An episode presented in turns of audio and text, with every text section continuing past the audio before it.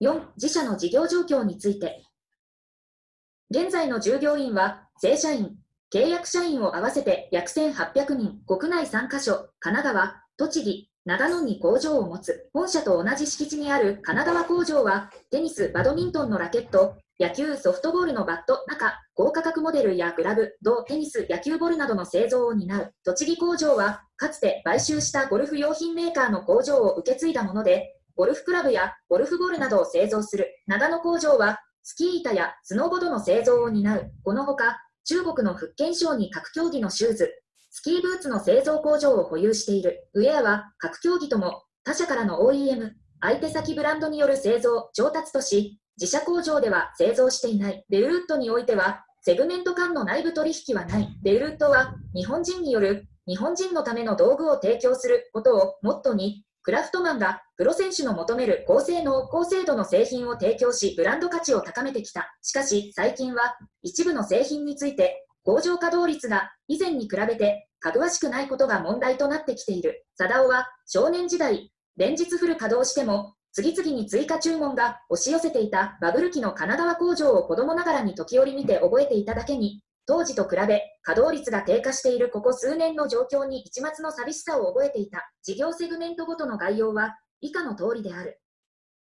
テニス、バドミントン事業は、ベウルッドの最古参こと業だ。1950年代末、初代社長の秋夫が第一次テニスブームに目をつけ、木製テニスラケットを製造・販売したことが、ベウルッドのスポーツ用品事業進出の短所である。当時の他社製品に比べて、軽く、しなる、飛ぶラケットを作り評判となった。その後、バドミントンラケットにも進出し、1970年代にカーボン技術をテニスラケットに応用したことが同社の飛躍のきっかけとなった本社に隣接する神奈川工場で日々生産される自社製ラケットのカーボン加工技術に今もなお誇りを持つ社員が多い。テニス、バドミントンシューズは中国福建省の工場で製造している。ボールの製造は他の競技と合わせて、ボール製造、セグメントが担当し、神奈川工場のラケットとは別の建物で製造している。ベルルットは自社による小売店調査などをもとに、本事業の国内市場規模は約700億円と推定しており、近年は縮小の傾向が見える。そんな中でも、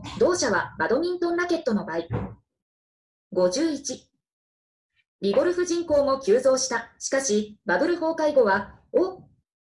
利上げを伸ばし、直近の売上高は約109億円。国内でのシェアは、ヨネックスに次いで2位となっている。ここ5年の売上高キャブルは0.24%で、ほぼ横ばいであり、直近の営業利益率は1.2%と低い利益率に悩まされている。過去に海外市場開拓を目指し、欧米市場に進出していたが、バブル崩壊後に撤退している。近年はアジア圏での売上拡大を目指して、販路の拡大を模索している。各セグメントの海外売上高の地域別内訳は、添付資料録を参照。一方、現在は有力なプレイヤーとライセンス契約を結べていないことが経営陣は課題と考えている。国内外の競合各社と比べ、販促費用が限られる中で、プロモーションを効果的に行うためにはどうすべきかと悩んでいる。野球・ソフトボール事業。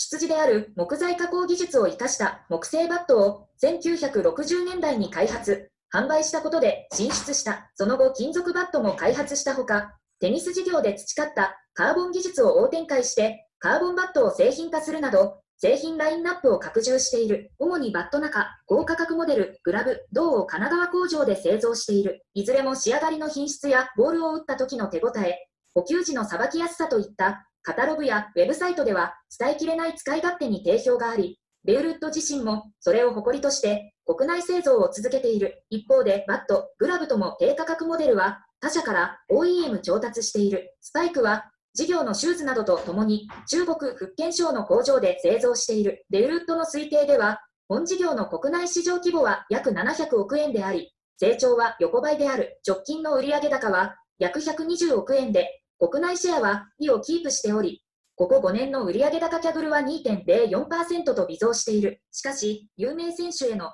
ライセンス費用や中国の工場人件費高騰が収益を圧迫し、営業利益率は2.1%となっている。海外市場は以前米国市場に進出したが撤退している。現在は韓国と台湾で販売しているが、競技人口が少ないこともあり野球、ソフトボール事業の海外売上高比率は10%弱にとどまる。ただ、現在契約しているプロ野球選手の中には、今後の米大リーグ挑戦を宣言している選手がおり、貞夫自身も何らかの形で再挑戦できればという思いを抱いている。経営陣は、競技者だけでなく、プロ野球ファンをターゲットとした製品を開発することで、新たな成長戦略を描けないかと思案している。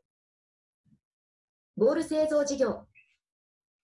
各種球技のボールを製造している部門である。1964年の東京オリンピック後にバレーボールの製造を始め、その後、サッカーボール、バスケットボールやテニスボール、野球ソフトボールなども順次製造している。現在は神奈川工場でテニスボール、野球ソフトボールを栃木工場でゴルフボールを製造しており、サッカー、フットサルボール、バスケットボール、バレーボールは他社から OEM 調達している直近の売上高は約59億円で、競技によりベルウッドのシェアはまちまちだが、国内の主要球技全般で見ると、金額ベースのボール国内シェアは4位となる、ここ5年の売上高。71。キャグルはマイナス0.24%と縮小しているが、営業利益率は13.2%となっている。ボール製造事業の営業とマーケティングは事業と掛け持ちで行われている。デウルッドの前身企業が学校向けに木製機椅子を納入していた経緯もあり、ボール製造事業への進出時から文教市場に強い。現在もボール製造事業の売上高の約8割が文教向けチャンネルによるものである。ボールは消耗品であるため、生産は見込み生産で行っているが、文教向けに手堅く販売が期待できるため、在庫リスクはあまりない。スポーツ用品のバリューチェーンについては、添付資料7を参照。また、古くから主に学生の大会をスポンサードして草の根的に認知度を高めてきた経営陣にとっては、国内での需要の伸びが期待できないことや規模が小さいことが悩みの種となっている。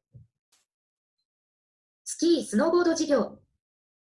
主にスキー板やスノーボードを製造している1972年の札幌オリンピックで道の丸飛行隊が大活躍したことを目にした2代目社長の和夫が木材加工技術を活かせると考え進出を決断した。和夫は今も毎年冬になるとスキー板工場のある長野県内のスキー場へ行きその年の新製品で滑りを堪能している。当初はスキー板も神奈川工場で製造していたがその後たゆまぬ施策や改良のためには、スキーが盛んな地域に拠点を構えるべきだ、との和夫の考えで長野に移転した。1998年の長野五輪を機に、スノーボードへ注目が集まると、長野工場でスノーボードの製造も始めた。例年、普及価格帯のスキー板の製造が本格化する夏、秋には機関校の従業員も一部雇い入れている。スキー板の中でもハイエンド向けの製品は少数精鋭のクラフトマンたちが長野工場で製造している。その質の高さとデザイン性に対してトッププロだけでなくアマチュアの間でもコアなファンが多い。例年ハイエンド製品の予約を受け付けると1から2日でその年の生産予定分が全て売り切れてしまうほどだ。スキーブーツはテニスシューズや野球のスパイクなどとともに中国福建省の工場で製造している。昨今、日本のスキーリゾートが海外観光客から人気を呼ぶ中で、同社の製品を知った外国人のファンも徐々に増えており、東京お茶の水にある同社のショールームを兼ねた直営店に外国人が訪れる姿が目立つようになった。国内市場規模は約400億円と推測している。小規模メーカーが乱立しており上位20社のシェアを足しても50%程度となっている。直近の売上高は約35億円で、国内シェアは2位、海外でもアジア圏の新興国の富裕層からハイエンド品が一定の支持を得られている。ここ5年の売上高キャグルはマイナス2.67%と減少しており、営業利益率は4.8%となっている。また、暖冬の影響を受けて、本年は苦戦が予想されている。経営陣にとっては、事業規模の小ささや国内市場が縮小傾向にあることなどが悩みの種となっている。ゴルフ事業1980年代のバブル景気時に次々とゴルフ場が建設されていくのを目にした和夫がゴルフ用品専業のメーカーを買収することで進出した和夫は今もゴルフ用品の業界団体であり81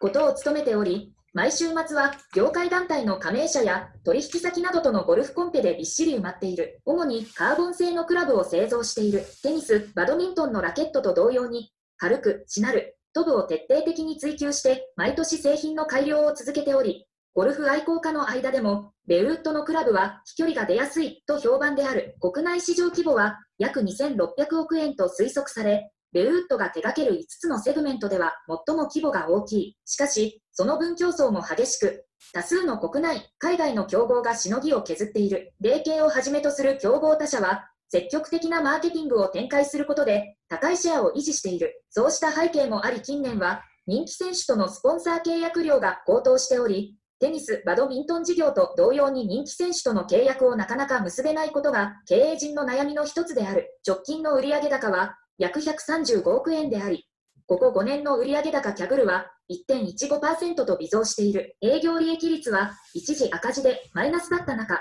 販売管理費の削減や効率化を進めて現在は5.7%としているが、競合と比較すると低い水準にとどまっている。国内シェアは8位となっており、なかなか市場で存在感を出せていないのが実情である。ゴルフ事業は買収直後から海外市場へ進出しており、現在も欧米で一定の売り上げを得られているが、厳しい戦いを強いられているのは日本国内と同様だ。昨今は競合がこれまでより短いサイクルで画期的な新製品を投入するようになってきており、限られた開発費やマーケティング費用の中で、どう魅力的な新製品を開発して市場にアピールできるか、経営陣は頭を悩ませている。